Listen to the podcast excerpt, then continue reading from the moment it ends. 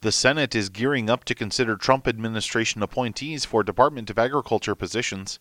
Last Friday, Trump announced his intention to nominate three more people to positions at USDA Iowa Agriculture Secretary Bill Northey to be the Undersecretary for Farm Production and Conservation, Nebraska Ag Director Greg Ibach as Undersecretary for Marketing and Regulatory Programs, and Stephen Vaden as USDA's General Counsel. Those picks are in addition to previously announced nominees Steve Censky for Deputy Secretary, Ted McKinney for Undersecretary for Trade and Foreign Affairs, and Sam Clovis for Undersecretary for Research, Education, and Economics. Speaking to reporters on Tuesday, Senator Chuck Grassley said the Senate Agriculture Committee will hold a hearing on USDA nominees on September 19th. No word yet on which nominees will be considered, but Grassley wants the process to move quickly. With the Farm Bill coming up, we ought to have both Democrats and Republican farm state senators getting behind these important appointments and not have a filibustered where you have to file a motion to filibuster and it takes 30 hours of debate after you've approved it to move these things along. With the farm bill coming up this fall, we got to have these people in place.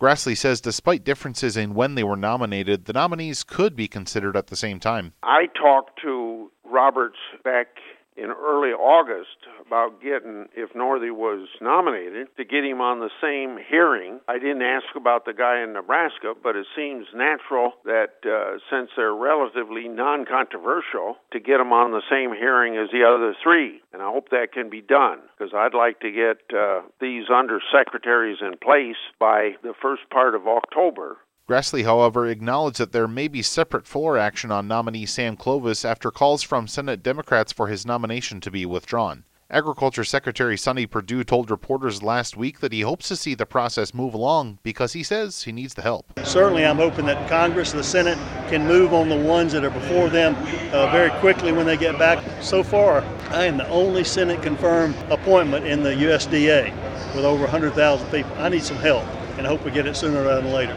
Reporting for AgriPulse, I'm Spencer Chase.